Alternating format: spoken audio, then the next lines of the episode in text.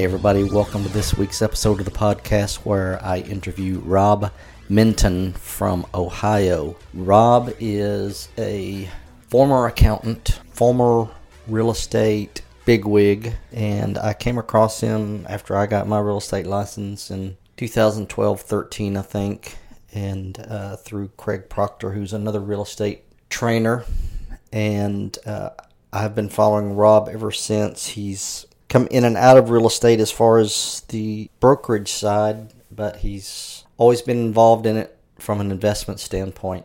And we talk about a lot of things. Rob is a interesting guy. I've been taking his newsletter for years. It's it's a little bit about real estate. It's a little bit about investing. It's a little bit about living the lifestyle that you want to live. And uh, his belief is that you know investments should fund your lifestyle through the cash flow that they generate. It's very well worth signing up for at his uh, website, Cashflow Please give the episode a listen, and I hope you like it. And please leave a comment, like, share, tell all your friends about it. Thanks for listening.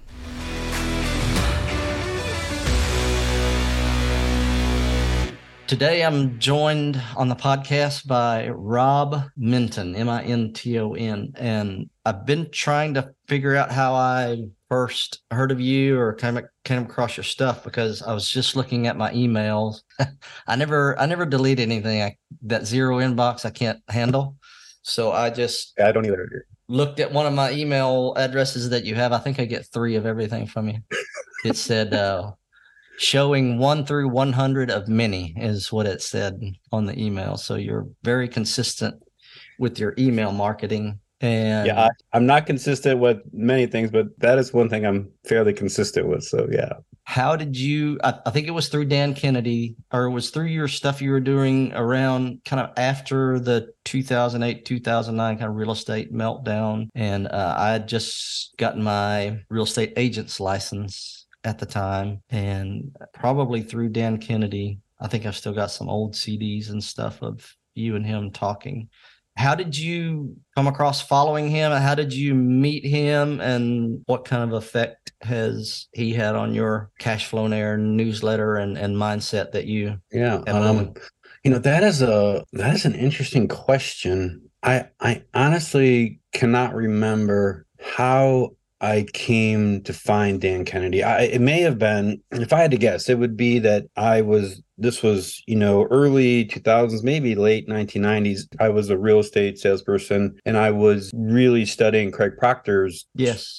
Geez, I don't know if Craig was around, but, you know, Craig kind of taught this marketing system where you would run thing for free, like a free report, and then you know that would help you start to build a relationship with new clients. This is probably it because dan kennedy was like a consultant for craig proctor and he must have mentioned dan kennedy at the event. So mm, you typically find that person then you go down the, the rabbit hole of so i think that's probably what happened is i I probably heard of Dan Kennedy and then I researched and probably got his first book and uh, you know and what he was writing I'm like man you know what? He was talking about he basically teaches people how to build businesses and how to advertise properly. And, you know, I came from an accounting background. I went to college for accounting. So what, what Dan was teaching was like completely transformative to me because I'd never learned any of those strategies. And so I'm in Ohio, I'm in Cleveland, Ohio. And I didn't know it when I started to research Dan Kennedy, but Dan lives in Ohio. He actually lives maybe 30, 40 minutes from me. So I finally built up the courage to hire Dan for a consulting day. And, you know, back then I think it was like $8,000 for a day to spend a right. day with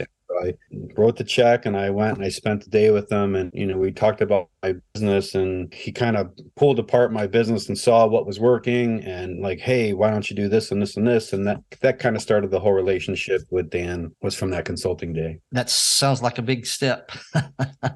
It was um, back at the um, time. Yeah, it was at the uh, time. I imagine he had a lasting impact on you. Um, and he's kind of made a comeback lately. Have you been keeping up with him or? I'm not connected to Dan uh, tightly as I had been in the past. He actually had a pretty serious health scare a few years right. ago. Right. And uh, he kind of semi-retired and you know he is writing. I still read Dan's materials but yeah i'm not you know in any groups with him or, or working with him. But yeah no he was an extremely valuable mentor to me. I learned so much from him that i still use on a daily basis. Speaking of your daily basis what does your day look like? Do you are you a person that time blocks and you know you wake up the same time every morning you go to bed at the same time every night you know from whatever time to whatever time you're doing this and then you know then the clock starts on the next thing or how do you run things day to day?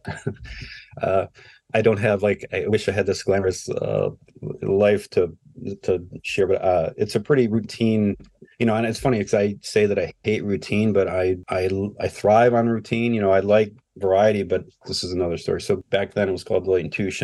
My favorite partner at the firm, uh, we, we were talking one day and he's like, you know, I couldn't sleep last night. So he's like, so I, I just got up and he goes, I just started working. So he's like, I'm way ahead because it was quiet really in the middle of the night. He mm-hmm. got so much accomplished. So, you know, I'm up early and I'm like, I'm going to just copy him. So I, you know, typically am up early and I'll read and kind of think and stuff in the morning. And then I will write for a couple hours and then I'll exercise and I'll work a little bit more in the afternoon. But I probably get more done, I would say, from 5 a.m. till 9 a.m. than most people do. And it's simply because it's quiet, right? No one's calling you, no one's texting you. And then from there, the day kind of loosens up where I, will exercise, I'll read, you know, and then I usually fall asleep by nine. I'm not, I'm not a very exciting guy at night. I'm usually wait looking at the clock about 7:30 and think I can make it till nine. I can make it till nine. it's a challenge to get to nine, right? Yeah. Right. So yeah, I'm I'm in the same boat with you then. I mean, I agree with you 100%. I drove back and forth uh, 30 plus years to the fire department. Depending on the station I was at, I was, you know, anywhere from an hour to an hour and a half one way drive. And oh, that's brutal. I just got to where I enjoyed that so much. You enjoyed quit listening ride. to the I quit listening to the radio a long time ago and then started with podcasts and music and just whatever I wanted to, or just nothing. You know, some days it was just silence. You could think, and, right? Um, yeah. I missed that uh, after I retired. So I think waking up early and, like I said, getting a start on the day, there's no distractions, there's nobody's calling or texting at that time. And it's just me and the cat. And uh, if I can keep her from jumping up on my laptop, I can get something done. Where did you learn about building an email list? Was that kind of part of the Craig Proctor in your real estate days, or because I would imagine that I've heard from a lot of people that that's their most valuable asset is their email list that they built over time because nobody can take that away from you. Uh, those are yours. They're not beholden to a a certain entity that can block you from sending those out and everything. So real estate sales, eh, for those who don't know, if you're a real estate salesperson, you're really your own business owner. You you're responsible for attracting new clients, you know, helping those clients with their real estate needs and then you know once you help them buy or sell a home then you have to help get that home closed with inspections and title companies and and then after that you know you want to maintain that relationship well when I started to study marketing, because I didn't really learn marketing in college, Craig Proctor would, would teach us to offer a, a, report. Back then, it was like, say, you know, how to sell your home fast and for top dollar. And, mm-hmm. and, the, mm-hmm. and the report was really, you know, if someone were thinking of selling a home, that report would be helpful for them but then now you have the opportunity to build that relationship with them once they request that report. So you know i didn't really realize it at the time but when you start doing that we, we refer to that as lead generation. You know you're basically attracting people to you who you might be able to help with their real estate needs. And everything in business and sales is really connected to building a relationship. And email was seem it was free right? You can write an email and, and and send an email and it just seemed like the best one of the best tools that you could use to build that relationship. So when you had shared earlier that you have one what was it like hundreds of emails from me? It was like i'm working to try to build that relationship and i'm also marketing different products and services in those emails but business your database of customers is by far your most valuable asset right? And, and i don't think many small business owners really truly understand the impact of that. And, and if you go to any small business in your area just notice are they trying to get your contact information? Mm-hmm. and if they're not trying to get your contact information that means that they're not they don't even understand the value of building that relationship with you because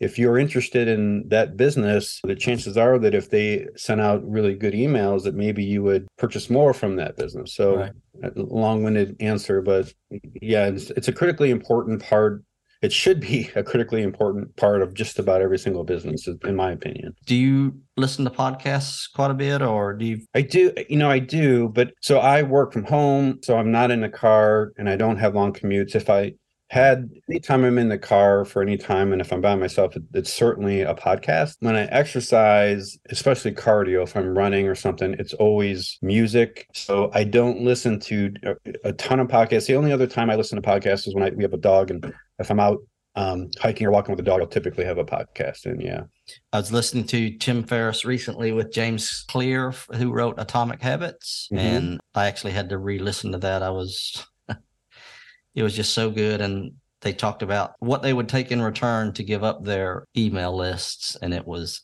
uh, it was hard for them to even comprehend what it would take to give that list up. Your newsletter, um, how did you get into the newsletter business? Because that's really how I, I've got several of your reports, been a subscriber to your newsletter for several years. And tell us about how that got started and kind of the evolution of it, because it's, you've added things over time, which is is good. I like your your monthly challenges that you added, the physical aspect of it that you added um, a few years back. And how'd you get started in that? I, I would have to say that I it's probably Dan Kennedy. Um, I haven't thought about this, but so when I was a long time ago when I was studying and involved in Craig Proctor's world, Craig would send out, I'm sure it was a paid newsletter, but he would send out a paid newsletter. And it was the newsletter was to real estate professionals. And he was sharing different strategies and how he was building his real estate business. And he was, you know, probably one of the top producers in Canada at the time. I loved his newsletter, but I don't think at that time it ever dawned on me to write a newsletter, right? I mm-hmm. just loved it. When it came, I ripped it open and studied. So then I start studying Dan Kennedy and Dan Kennedy send out a monthly newsletter, and as soon as his newsletter would come, I tear it open, highlighter, and I always just trying to implement one thing from it. I was really passionate about real estate investing. If, if somehow clicked, I'm like, well, why don't I write a newsletter, right? And so I started writing these newsletters, and it was just what I was doing, what what I was learning, mistakes I was making. I got a little bit better, and then you know I started sending it out to clients, and I started getting great feedback on it, and and then you know I made it a a paid subscription and truth be told i think i benefit more from writing the newsletters than anyone than than the reader does and it's because right. it forces you i mean if you think about it if you had to produce a 12 10 15 20 page newsletters every single month it forces you to think about things it forces you to read more and it, i think it makes you more attentive to everything you're doing. So if you're watching, like if I'm watching a movie and I see something, I'm like, oh my gosh, that's so cool. And I then the next morning I'm like, how can I use this? And yes. what can I learn from this? So I just think it it's helpful for me. Yeah, the content is everywhere once you get in the mindset of of looking for it. Like I said, a thought that crosses your mind while you're like I said on a run. I've always got a pen and a paper or pull out my phone and write something down or just record. I probably got hundreds of little voice recordings of a an idea or a, a lyric for a song or an idea for something yeah. that I should do. I email myself. Yeah, like if I have I see something, I email myself. So the next morning when I log on to email, I usually ten emails for myself as a reminder. So yeah. Right. That's good. So tell me about where'd you grow up? Are you from Ohio or and grew up there and i was born and raised here in ohio. Uh, we are somewhat close to cleveland ohio. We're on the east side. Cleveland is in cuyahoga county and we are in lake county so we're about i don't know 20 30 minutes from cleveland. We live really close to lake erie so we're about two minutes from the lake. Spend a lot of time at the lake. Yeah, even in the winter, it's not obviously as beautiful as it is in the summer, but uh, I definitely enjoy the water. There was a point in time when we almost relocated. The hard part about Ohio is that in the winter it's gray, probably I would think from maybe early December through March. The cold and snow really isn't the big deal. It's just the gray that you feel and it's, you know, it's hard to be excited about stuff when it's just gray 24/7. I think it was back in 2007 that uh, my wife and I almost relocated to Charlotte, North Carolina. Prior to that, we had found Lake Norman and we had had several amazing vacations. We would rent a house on the lake, and we'd have like we'd rent a pontoon boat and jet skis, and we just fell in love with Lake Norman in the area. So we were very close to buying a home on the lake there. It turned out that my wife really wasn't ready at that point in time to relocate, which in hindsight it turned out to be the right decision for our family. You kind of get yourself established in an area, and if you have a business and you have children or if you have real estate investments, it becomes a little bit more challenging to relocate because you've kind of put these branches of a great life into the ground and you're you're building this amazing support system for your family and building investments and business. So it becomes difficult to relocate, which is why we haven't relocated. But now that we're empty nesters, we are trying to enjoy spending three, four, five weeks in the warmer weather every, you know, February or March timeframe just to, to kind of get a break from the gray that we have here in Ohio. Yeah. We uh we're having a ice. We don't get much snow down here. Obviously, I'm in south of Dallas, about 60 miles, 65 miles, and we rarely get snow. But man, it's the ice is what's killing us right now. I mean, there are trees snapping. I've got a day's worth of cleanup just on my little lot from limbs that have come down with all the That's ice. It, it'll rain. The temperature will get up into the low 30s. and It'll rain, and then it'll fall back down to the high 20s. Then everything will freeze. Then hmm. everything's popping, and it's crazy. Yeah, we're not used to the, the cold and ice. Uh, yeah. Do you even have a furnace in your house? What's that? I was joking. Do you even have a furnace in your house? Um, uh, yeah. I mean, we've got HVAC, so we've got you know central heat and central air. So it's it's there's a furnace there, and I've actually got gas, natural gas, so that saves on electricity. So it's much cheaper to run a gas furnace than it is an electric furnace these days. Didn't weren't y'all like like seven feet of snow earlier in the year or something or just like something crazy where you're digging out and uh thankfully that is not us it's buffalo i thought you'd sent in one of your emails that you were like snowed in for several oh days. yeah we get no we'll have periods where it gets we get a lot of snow and it'll get icy and Know kind of used to it up here in our city. They're great with snow removal and salting. So right, yeah. Um, Once they're used to it, I couldn't imagine how challenging it would be for you folks. Yeah, yeah. Why accounting? Was that your uh, dream job growing up? Or was it just something that you were good at that you thought would be a career? It's so funny you say that. I don't know if accounting is anyone's dream job, to be honest with you. But uh, uh, well, I guess I should speak for myself. It really wasn't an exciting job for me.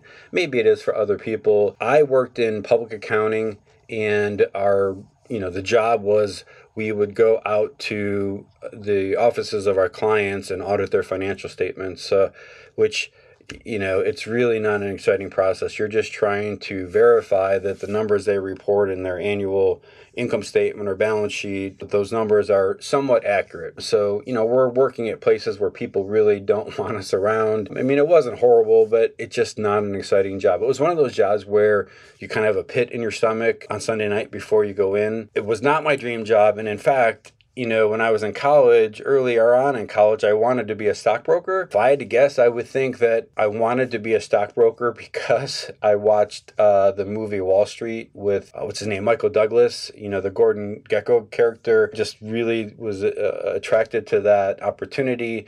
But then once you get into college and you start to learn a little bit more about the economy and job opportunities, it became very clear that accounting offered an easier path to success. Kind of handle things properly while you're in college, you pretty much set yourself up for a great job. And if you were able to get into one of the large public accounting firms, which thankfully I was, you have the ability to kind of go from ground level to partner within maybe 12 to 15 years, which was kind of exciting to me is to be able to get to that level so quickly but unfortunately i just really did not enjoy the job and it didn't seem to make sense to stay in a job that you didn't enjoy even though that you know it was a great career. Did you meet your wife at college or your childhood sweethearts or? She's actually from pittsburgh pennsylvania. So she went to kent state which I don't think was her first choice for college. She actually wanted to go to a different college, but her father kind of pushed her into Kent State, which it was a big win for me. So she lived on the floor below me in my first dorm, uh, my freshman and sophomore years. And at the time, I had a part time job working at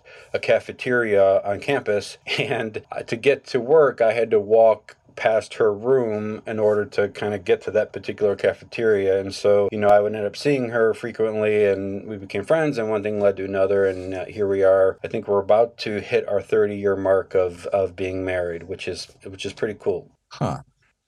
my wife and I met in speech class at uh, Tyler Junior College, and she said when she said when she walked in the first day, of course, her and her friend always came in always late, always late, and she said they came in and she at the time I had hair, uh, long hair. She said it was between me.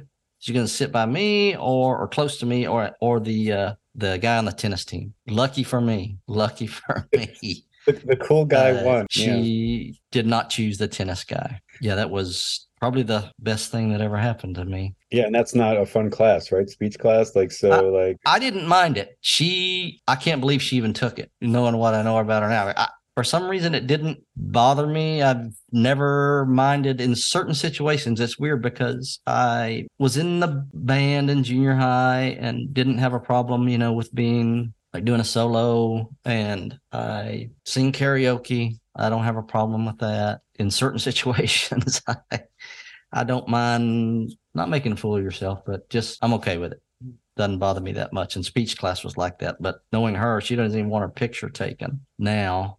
um, so it was amazing that she even agreed to take that class. Another blessing, blessing. Yeah. Two daughters, and they're grown. Are they doing their own things and living life and getting accounting degrees? uh uh yes two daughters. My older daughter she lives in london. She graduated with a, like a, a bachelor's degree in sc- screenwriting. She's always wanted to be in london so she got involved in a master's program at the london film school. Okay. and she's over there but the challenge with that industry is that you know there, there's no really clear cut path when you graduate. It's you write these scripts and you got to submit them and try to sell your scripts. And so it's a challenging situation to be in. So she's hustling. She's doing you know editing for you. She does stuff for me and she does all these side jobs but she's pursuing different opportunities in london my younger daughter she's at the university of dayton which is still in ohio but it's about four hours away and uh, oddly enough she's studying marketing um Oh, really? yeah she's just a natural born salesperson Uh, she can certainly get money out of my pocket like that so Y'all, y'all have some interesting conversations around that. You say, I could have told you that. You didn't have to go to Dayton to learn that. Well, you know, you know what's what's kind of cool about both of them is that they now like potentially value my advice more than maybe they did in the past. My younger daughter has to do the sales presentation and she'll she'll like give me the outline and I'll give her some suggestions for improvement. And she's like, well, you know, how do you know all this stuff? And I'm just like, well, I'm I've been kind of doing it for a little little Yeah. while. So um yeah, but no, it's it's neat. It's you know, it's cool to be able to help when help is wanted because I've made so many mistakes trying to force help Right. when, it, wasn't- yeah. when it wasn't wanted. So uh yeah, but no, they're they're good. They're great great girls. it gives you a new relationship with them when you can talk about something you know that you both share an interest in you know it's with most kids when you know from the whatever their age 12 to 20 or early 20s it's like you know dad becomes the dumbass and Oh, yeah. um, he doesn't know anything and then if things work out right eventually like you said you come across some common interest or they start asking you well maybe dad knows something about this and Maybe he's not such a dumbass. He's still Right, a dumbass, right, yeah. but he's not. a level 10 dumbass. He's just level one. dumbass. Well, right, yeah. So no, but it's it's cool. So you know, I might not be able to tell her how to, I don't know, to write a cool movie scene or whatever. Mm-hmm. She can figure that stuff out on her own. But you know, when she's cold emailing somebody, I can give her some help with that email. You know, so um, but yeah, You've got a lot of things going. Um, I, I think I sent you an email, or maybe I just sent you a picture of my Rob Minton file on my computer with all the PDFs that I've got from you. It's like probably 40 or 50 different things over the years. So, Well, um, what are you into uh, now? What do you, what are the things that you're looking forward to working on and that are interesting to you in your business? I know you've got, you've got mobile homes, you've got some crypto stuff going, you've got stock investments, financial investments, that sort of thing. So what are you thinking about the market last year and now? through the first few weeks of this year. I was just looking at it while ago. It's I don't know what happened uh, between December 31st and January. You know, the first day or two of the trading year, but the switch was thrown. I'm kind of I'm I'm kind of bummed too, to be honest with you. But um, yeah, I I, I really I know there are a lot of people that can go in and look at economic data and try to make a forecast about you know what will happen. I'm I'm not right. one of those people, you know. So whatever is going to happen is going to happen. I just kind of want to try to structure things so that over the long term that I'm making the right decisions right. now that will pay off down the road. Here, all the tech stocks, you know, all the all the tech stuff in the market kind of tanked, and so this year I've been strategically trying to add to some of those things, and I was hoping that things would actually get uglier because it would give me the opportunity to keep keep accumulating. But unfortunately, right. it's it's taken off. You know, in the big picture, I'm I'm always trying to figure out a, a, way to multiply assets. I guess if I had to say that's my main financial goal is I want to take one asset and turn it into two. I'm always messing around with different strategies to to do that. And you know so i make a lot of mistakes in the process but it's like how can i what's the fastest way to multiply an asset? And so that's you i'm just really excited. I'm always messing around with that. So i don't know what the market's going to do but i just know that i'm going to keep trying to compound assets regardless right. of what happens. Well that's why uh, that's why you divert your it seems to me that you're well diversified too because you've got things in real estate. You've got the mobile homes that we mentioned that i hear you uh, write about and you know i've got a couple of those with some people. I'm sure my stuff is at a much smaller scale than than yours. It is interesting and fun to it's fun when you can see something like you said because you're, because you're looking long term that other people can miss because they're thinking short term uh, and then eventually see that come around and have it Let me just perform like you want to. I'll just share, uh, and you know, you probably know my backstory, but real quick is I was practicing what you would consider regular real estate. You know, I was helping buyers buy homes, and I was helping sellers sell homes, and I was also helping real estate investors. And my passion then and today was helping real estate investors, was helping find great properties that would provide them with monthly income and have the ability to potentially appreciate over time. So, you know, I started to learn about Dan Kennedy and I started to study all of his books and his newsletter. And I started to apply some of the things that he was teaching. Sooner or later, my business started to improve, right? We started uh, to attract more people to the business, began to specialize with just investors. And I started writing a newsletter. And in that newsletter, I was trying to share things that I had learned. I would do case studies on properties that were great properties and why they were great properties. I would share mistakes that I made and I would highlight different ways to increase income and decrease expenses. Basically, the newsletter covered everything I was learning and doing with my real estate investments. Business was going well, the newsletter took off business was doubling and tripling and things were great. And this is about the time when we were about to relocate to Charlotte, North Carolina. And in fact, I sold my real estate business, my brokerage, and the plan was to basically trade that business for the lakefront home in Charlotte, North Carolina. Like I said, my wife didn't wasn't really ready to relocate, which was the right decision. And then soon after that, 2000 the 2008 real estate market crash hit. That crash was very challenging for my family financially, and that's because I had purchased a large portfolio of real estate investments, a commercial property, apartment buildings, a bunch of single family. I had a bunch of property, and all those properties were heavily financed. I this was before the 2008 crash. Investors could buy properties with very low down payments. So the strategy that we were using back then was try to get as much of the bank's money as possible for the real estate investment, keeping our money off the table. Well, the problem with that strategy is when the market crash hit, the value of all those properties dropped very quickly and the mortgage balances stayed flat meaning you went from being, you know, having equity to having no equity. And it was a very challenging process that, had I been in North Carolina, it would have been almost impossible to deal with. But thankfully, we learned several important lessons, which have helped us here since 2008 and with our current real estate investments and our current businesses. The benefit of going through a financial jam like that is that your credit score gets obliviated, right? I mean, right. I, I couldn't, I don't think I could, back then, I don't think I could have borrowed money to buy a tractor. I mean, yeah.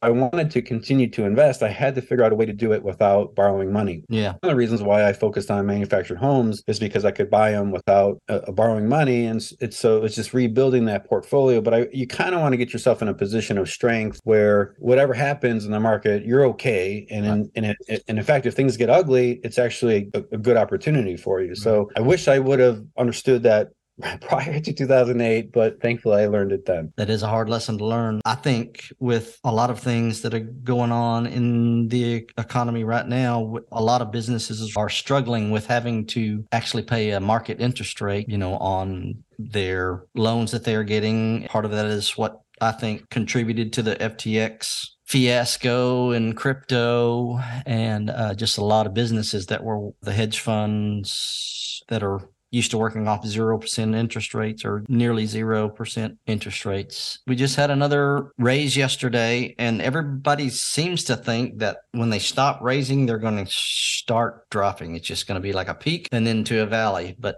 that doesn't seem to be likely to me. What are your thoughts on it? Penny? I, I, I, I don't know.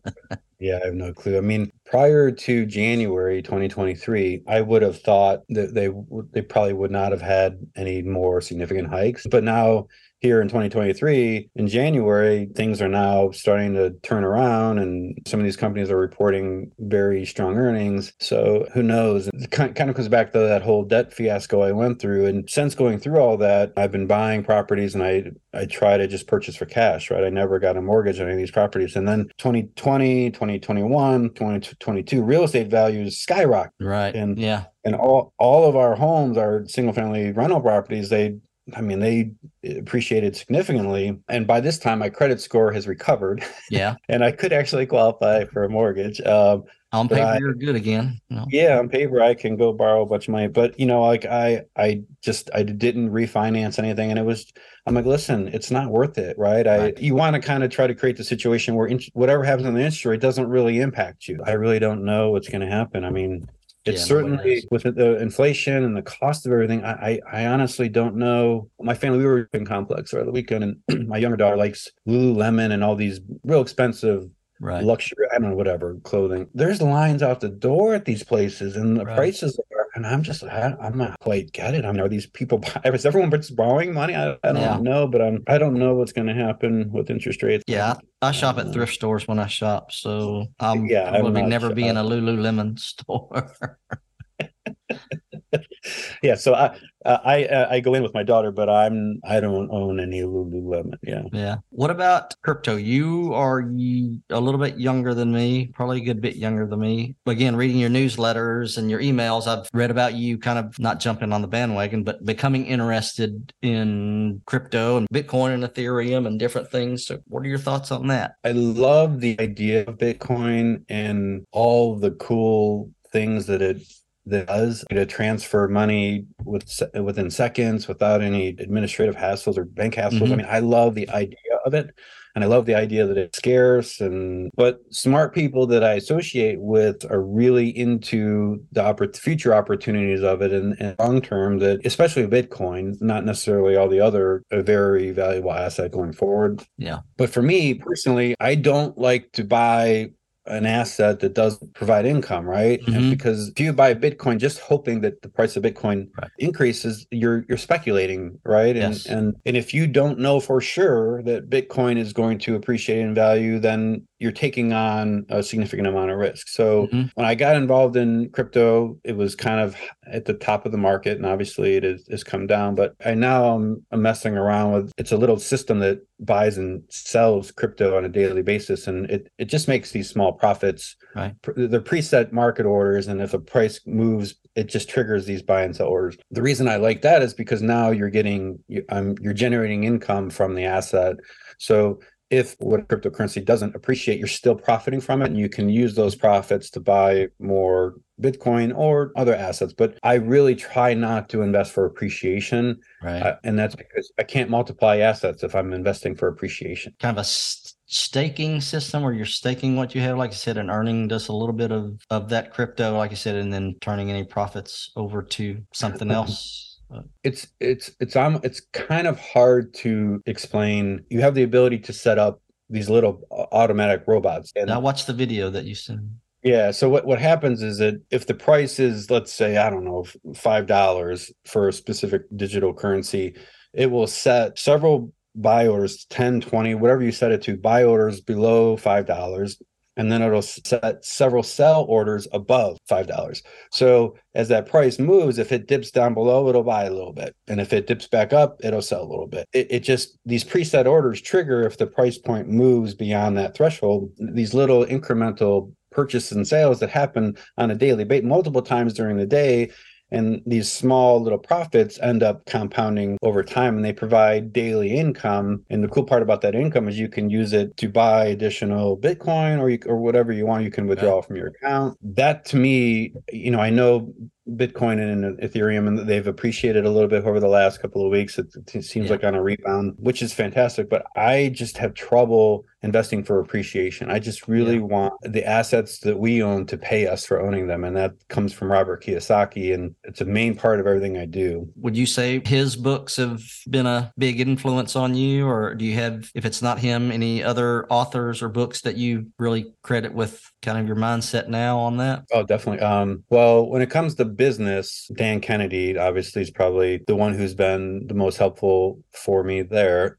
when it comes to real estate, I would I might say it is Robert Kiyosaki. The first book that I read of Robert Kiyosaki was the Cash Flow Quadrant, mm-hmm. and the book changed my life because when I read it, I was working as an individual real estate salesperson for Robert Kiyosaki. That's what he calls the S quadrant. You know, you're self-employed. I really want to get into the B quadrant, meaning I want to have a business that runs and is profitable without my day-to-day involvement. So mm-hmm. that idea in that book led me to start my own brokerage, which then led me to Dan Kennedy. It was like this circle oh, of events, but his idea is immensely helpful for me. I bought his uh, board game, Cash Flow for Kids, and and they still like feel like they were traumatized by me making them sit down and play play that game. But I think it did leave an impression on them about. Hannah will probably say the thing if you ask her. They no really they'll yeah she'll give you an eye roll if you print. yeah. That was funny. I thought it was a good game. You know, it's like it was a different take on Monopoly kind of deal. But um, I'm with you. You never know what's going to traumatize kids, uh, but it's in a funny way, and they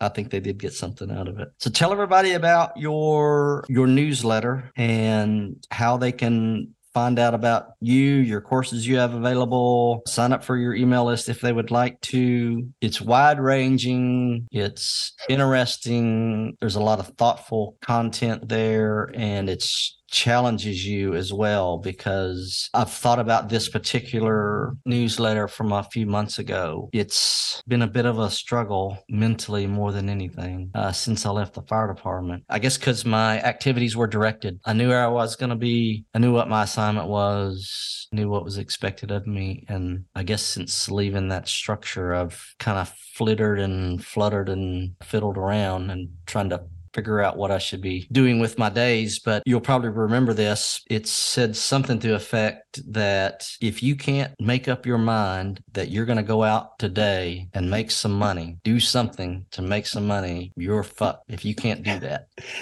I know which newsletter you're talking about. It wasn't necessarily about making money. It was about basically making a decision that you're going to do something and then you right. go do it. Right? right. You follow and do it. I struggle with the same things that you struggle with, especially as you get older, right? Because your your goals tend to change, and then as you get older, you start to realize that X, Y, and Z maybe is not necessarily as yeah. important. And probably why I started the the Cash Flow membership. It was like at that point in time, I'm like, I want to create a membership or a newsletter because I've gotten so many so much value out of newsletters that I want to create a newsletter that I wish were that I could get that talked about mindset, that talked about real estate, talked about stocks. I'm interested in so many other different yeah. things and. So I, I just want to. I created a newsletter that's all around stuff that I that I like. So right. I watch a movie and I'm like, oh, that's a great idea. So I, I really created something that I enjoy working on. And that's so, a good way to do it. If you can't get it, you just make it yourself and then and bring I, I other people along for the ride, right? You tend to attract people that are very similar to you. If I'm interested in certain things, more than likely the people that are reading my emails that they're interested in in similar things. And I, I think you've kind of done the same thing with your podcast. You wanted to do this, and and look, I, uh, what episode is this that you're on? How many have you done? Uh, it's not that many. It's probably 15 or 16 or so, but you were trying to do one a week. Most of the time, I'm able to do that. It's still a little bit of me being a little bit shy about asking people to be on. People ask me about what's the goal, why are you doing it, that sort of thing know, I've finally figured it out recently. It's it's just to talk to people that I already know, like, and love, and then to find new people that I want to talk to and know, like, and love. So really, that's that's the goal of it. Yeah, you want to talk to interesting people, right? And you're, you're doing it. I, I have no idea on the stats of people who start podcasts and how many ep- episodes they record, but I would have to bet that 15 podcasts have recorded more podcasts than 80% of the people that have starting podcasts, including this guy. uh, I started a podcast and I don't know, probably by the seventh or eighth, eighth episode, I'm like, I'm done with this just because I was trying to edit and do all. Exactly. I would be, I would have not gotten to seven or eight if you hadn't mentioned that Hannah was able to do that because that was a big part of not starting one was just, then I got to listen to it again. I just did the podcast. Now I got to listen to it again and I got to cut it out. And I got to do this and that. And I mean, I was there. Why should why? I don't want to really do it all over again. So, well, you know, and the other thing is it's not easy to listen to yourself or what you watch. It's it is painful, right? Actually yeah. pretty horrible. my, my, wife, you know, will record me, like I said, doing karaoke sometimes. I said, nah, just, and I get compliments almost every time I think, "You man, that was good. You know, this part of it's choosing the right song uh, for yeah. sure but yeah. I, I, do get I compliments, but I can't listen myself. It's yeah, it's terrible. No, but I you, seriously, my hat is off to you for hanging in there. I'm so happy that you're still doing it, and I'm happy that you encourage me to do it. Tell everybody if you know if somebody listening wants to, whether they hear it next week or they hear it two years from now, where can they check out Rob Minton and what he's got going on, and then check out the newsletter if they want to. What's what's the best way to find you? And if you go to cashflownaire.com, so I don't hate the site very much, but if you get on my email list, right. you'll, you'll hear from me. You experimented recently with the Facebook group. I don't think you shut it down, but you just kind of said it wasn't something that you were putting much energy into. Is that still the case? I truly value connecting to high level people and so much from other people. And, you know, your network is another extremely valuable asset. Not a Facebook guy. I'm yeah, I'm not a social media guy. And I started this, I was like, you know what? Why don't I do a Facebook group for people who are in the Cash Flow membership? And because I know do and work with a number of people in the membership, and there are some heavy hitters. And mm-hmm. I start this Facebook, maybe it would be a great resource for everyone where can ask each other questions and share ideas and thoughts. That was the main goal of the group. Would post something and it just there just wasn't a lot of activity in it. And then I, I just kind of realized, you know, that those groups take they take a lot of work to build those communities to really get engagement in the community. And mm-hmm. here I am not engaged in any of these online communities, trying to run uh, an online community, which in hindsight, I said we attract people that are very similar to us I've attracted people in this Facebook group that are very similar to me that do not spend a lot of time on Facebook. Right. The idea was cool. Execution uh, probably was not the best. Um, it, it's still, I think, a great resource. It's just I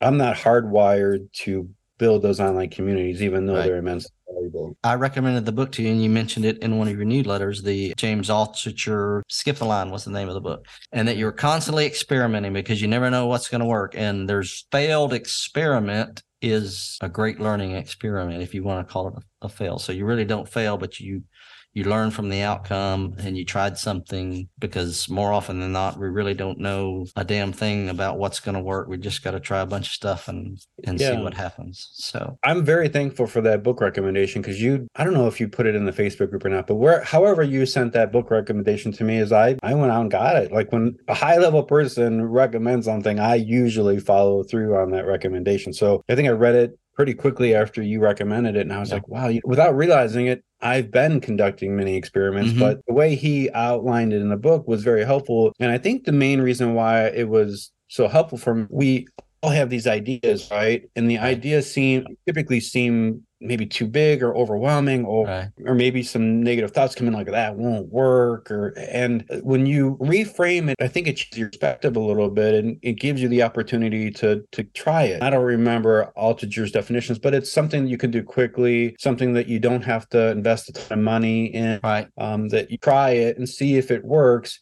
and it's still valuable to you even if it doesn't work because you typically will learn something when you conduct that mini experiment i think maybe for me the biggest takeaway was that like for you how about this and i think we probably had this conversation as you were like oh, i want to do this podcast i'm like well why don't you experiment and do a couple of them that when you look at it from that angle you get in action mode versus being like, oh, I, I can't, it's too much. I really, I was so thankful you sent that to me. It was very helpful. Yeah, it was a great book for me and I'm glad you enjoyed it. The good thing about, you know, whatever you want to call it, social media or you know, it gives you an opportunity to find some like-minded people and even if that's not how you stay in contact with them, it does open up a, a wider world of uh, potential experiences and I'm thankful I found you and I think it was through Craig Proctor listening to you and kind of following Dan Kennedy. But yeah, I've been uh, we're getting the Cashflownaire newsletter for years and highly recommend it. Rob Minton is a top notch guy. He's a long term thinker. He's a scientist because he likes to experiment and he shares what he learns from his experiences and in an effort to help himself and then bring others along for the ride to help them. So, um, I highly recommend that you hook up with Rob however you can. Check out his Cashflownaire. So kind of like millionaire with uh, cash flow at the front I think you'll enjoy it and get a lot out of it. So appreciate you taking the time to be on the podcast. And is there anything else you'd like to say to whoever might be listening about how they should approach their investments and they're uh, they're trying to do the same thing you're trying to do, which is uh, build assets for the long term. Thank you for having me, and I've appreciated our friendship. I know we've talked several times over the years, so I, I appreciate being able to connect with you, and uh, I respect everything you've done. And as a firefighter, you know, so hats off to you for that.